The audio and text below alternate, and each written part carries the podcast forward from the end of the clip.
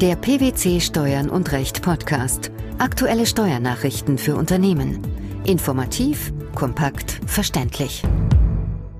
Herzlich willkommen zur vierundsiebzigsten Ausgabe unseres Steuern und Recht Podcasts, den PwC Steuernachrichten zum Hören. In dieser Ausgabe beschäftigen wir uns mit folgenden Themen. Unionsrecht konform. Verpflichtung zur Verrechnungspreisdokumentation bei Sachverhalten mit Auslandsbezug. Ehegattensplitting. Ausschluss eingetragener Lebenspartnerschaften ist verfassungswidrig. Abfindung bei Erbansprüchen. Verzicht auf künftigen Pflichtteilsanspruch als Zuwendung des künftigen Erben. Bei Sachverhalten mit Auslandsbezug, das heißt bei entsprechenden Geschäftsbeziehungen mit nahestehenden Personen, hat der Steuerpflichtige eine Mitwirkungspflicht und der Finanzbehörde entsprechende Aufzeichnungen vorzulegen. Der Bundesfinanzhof hatte jetzt über die Frage zu befinden, was im konkreten Fall unter einer nahestehenden Person zu verstehen ist. Im Übrigen hat er die Pflicht zur Vorlage entsprechender Unterlagen als unionsrechtlich unbedenklich erachtet. Welchen Sachverhalt hatten die Richter zu klären? Dem Bundesfinanzhof lag der Fall einer luxemburgischen Fondsverwaltungsgesellschaft vor, die für einen luxemburgischen Fonds treuhänderisch Anteile an einer deutschen Vermögensverwaltungs GmbH hielt. Der Fonds besaß keine eigene Rechtspersönlichkeit. Die Geschäftspolitik der Fondsverwaltungsgesellschaft konnte nur mit einer Zweidrittelmehrheit der Anteilsinhaber des Fonds geändert werden. Die Fondsinvestoren selbst hatten keinen Einfluss auf die geschäftlichen Entscheidungen. Im Zuge einer Außenprüfung hatte das Finanzamt nun die GmbH aufgefordert, eine Verrechnungspreisdokumentation der geschäftlichen Beziehungen zu einer luxemburgischen A G, kurz L A G, vorzulegen, die bestimmte Leistungen gegenüber der GmbH erbrachte und dafür eine Vergütung erhielt. Sämtliche Anteile beider Gesellschaften wurden wiederum von einer luxemburgischen Holding gehalten. Die GmbH kam der Aufforderung des Finanzamts allerdings nicht in dem geforderten Umfang nach. Für die B F H-Richter ergaben sich daraus zwei Fragen. Erstens, war die L A G eine nahestehende Person im Sinne des deutschen Außensteuergesetzes? Und zweitens, falls die erste Frage bejaht wird, stand die Verpflichtung zur Erstellung und Vorlage der Verrechnungspreisdokumentation im Einklang mit E U-Recht. Wie wurden diese Fragen beantwortet? Bei der ersten Frage kommt es auf zwei Kriterien an, nämlich dass eine dritte Person sowohl an der leistungserbringenden luxemburgischen Holding als auch an der deutschen GmbH wesentlich beteiligt ist. Die zweite Frage bezüglich der Verpflichtung zur Erstellung und Vorlage einer Verrechnungspreisdokumentation und ob diese im Einklang mit E U-Recht stand, wurde von der GmbH als Klägerin verneint. Sie sah in den mit erheblichem zusätzlichem Aufwand verbundenen Pflichten eine unionsrechtswidrige Ungleichbehandlung gegenüber Sachverhalten ohne Auslandsbezug. Wie gingen die B F H-Richter nun weiter vor?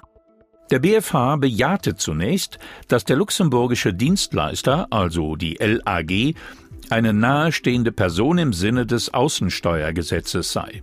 Nahestehend sei sie deswegen, weil eine dritte Person, im Streitfall die luxemburgische Holding, sowohl an der L A G als auch an der GmbH wesentlich beteiligt war. Hinsichtlich der Wesentlichkeit der Beteiligung komme es neben der unmittelbaren oder mittelbaren Beteiligung zu mindestens einem Viertel allein auf die Beteiligung am Grund- oder Stammkapital an. Der Anteil an den Stimmrechten sei unbeachtlich. Auch dass die Anteile an der GmbH treuhänderisch durch die luxemburgische Fondsverwaltungsgesellschaft gehalten wurden, vermochte an dem richterlichen Ergebnis nichts zu ändern. Denn nach luxemburgischem Recht stammten die Vermögensgegenstände des Fonds im Eigentum der treuhänderisch agierenden Verwaltungsgesellschaft, die lediglich im Innenverhältnis zu den Anlegern des Fonds besonderen Bedingungen unterlag und sich bei deren Verletzung schadensersatzpflichtig machen konnte. Und wie fiel die Beurteilung hinsichtlich der zweiten Frage aus? Der B F H hielt die Aufforderung zur Vorlage der Dokumentation für rechtmäßig, weil sich die Verrechnungspreise andernfalls nicht verlässlich überprüfen ließen. Er sah in dieser Ungleichbehandlung auch keinen Verstoß gegen das Recht auf Dienstleistungsfreiheit gemäß E U-Recht. Zwar werde in den Schutzbereich danach bestehender Grundfreiheiten im gemeinsamen Binnenmarkt eingegriffen, doch sei dieser Eingriff durch zwingende Gründe des Allgemeininteresses gerechtfertigt, insbesondere durch das Erfordernis einer wirksamen Steueraufsicht. Der Eingriff sei auch verhältnismäßig, weil ohne die Vorlage einer Verrechnungspreisdokumentation eine effektive Sachverhaltsaufklärung nicht möglich sei. Eine solche könne nicht allein mit den Mitteln der zwischenstaatlichen Amtshilfe gewährleistet werden. Die Vorlage dieser Frage an den Europäischen Gerichtshof war für den B F H nicht zwingend, da die Grundsätze des EuGH zu den mitgliedstaatlichen Spielräumen für den Erlass von Vorschriften über Mitwirkungspflichten bei grenzüberschreitenden Sachverhalten nichts Gegenteiliges erkennen lassen. Damit war der Fall also entschieden. Das Bundesverfassungsgericht hat mit Beschluss vom siebten Mai zweitausenddreizehn entschieden, dass die Ungleichbehandlung von eingetragenen Lebenspartnerschaften beim Ehegattensplitting verfassungswidrig ist.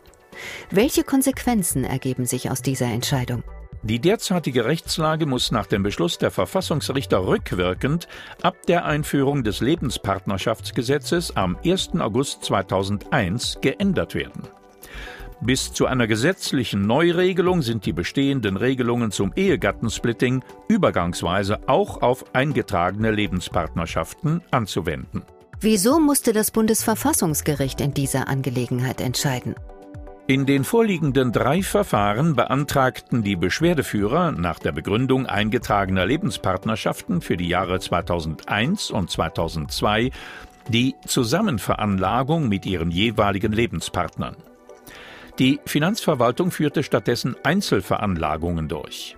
Die dagegen gerichteten Klagen vor den Finanzgerichten und dem Bundesfinanzhof blieben erfolglos. Nach Ansicht des Bundesverfassungsgerichts sind die Paragraphen sechsundzwanzig, sechsundzwanzig b und zweiunddreißig a Absatz fünf des Einkommensteuergesetzes jedoch mit Artikel drei Absatz eins des Grundgesetzes unvereinbar, soweit sie eingetragenen Lebenspartnern, anders als Ehegatten, nicht die Möglichkeit der Zusammenveranlagung und die damit verbundene Anwendung des Splitting-Verfahrens eröffnen. Welche Konsequenzen hat diese Entscheidung? Da die bestehenden Regelungen zum Ehegattensplitting übergangsweise auch auf eingetragene Lebenspartnerschaften anzuwenden sind, haben eingetragene Lebenspartner im Lohnsteuerverfahren nun die gleichen Rechte zur Wahl der Steuerklasse wie Ehegatten.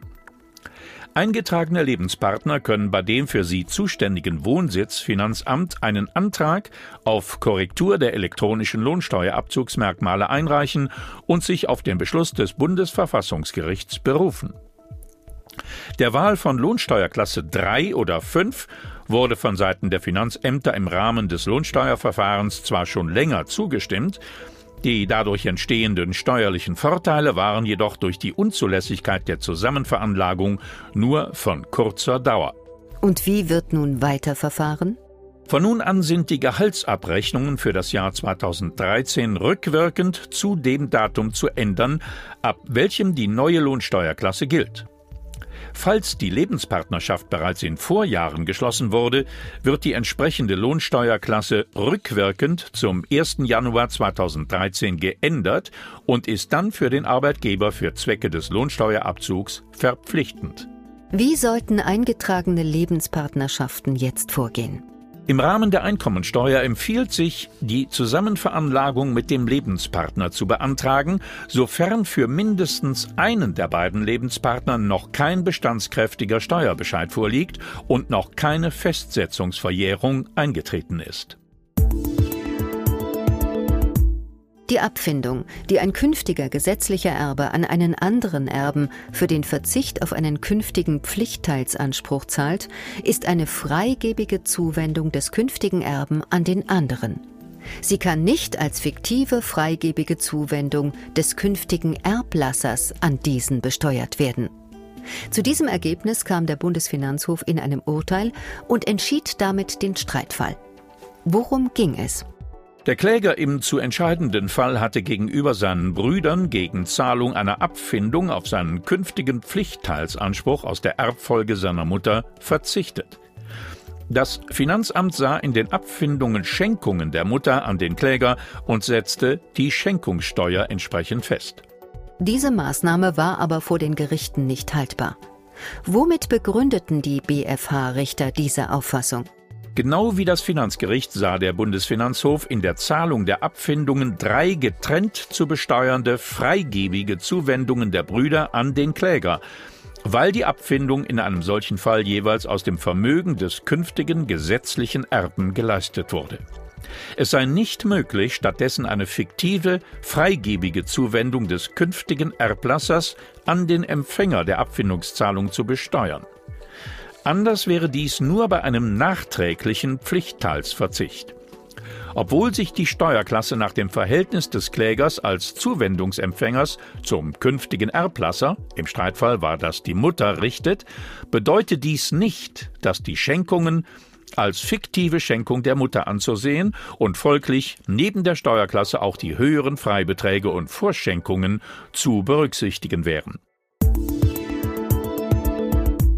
Die Verpflichtung zur Verrechnungspreisdokumentation bei Sachverhalten mit Auslandsbezug, der verfassungswidrige Ausschluss eingetragener Lebenspartnerschaften beim Ehegattensplitting sowie die Abfindungszahlung für den Verzicht auf den künftigen Pflichtteilsanspruch eines Erben als freigebige Zuwendung. Das waren die Themen der vierundsiebzigsten Ausgabe unseres Steuern und Recht Podcasts, den P W C Steuernachrichten zum Hören. Wir freuen uns, dass Sie dabei waren und hoffen, dass Sie auch das nächste Mal wieder in die P W C-Steuernachrichten reinhören. Steuerliche Beiträge zum Nachlesen finden Sie in der Zwischenzeit unter blogs punkt p w c punkt d e slash steuern minus und minus recht.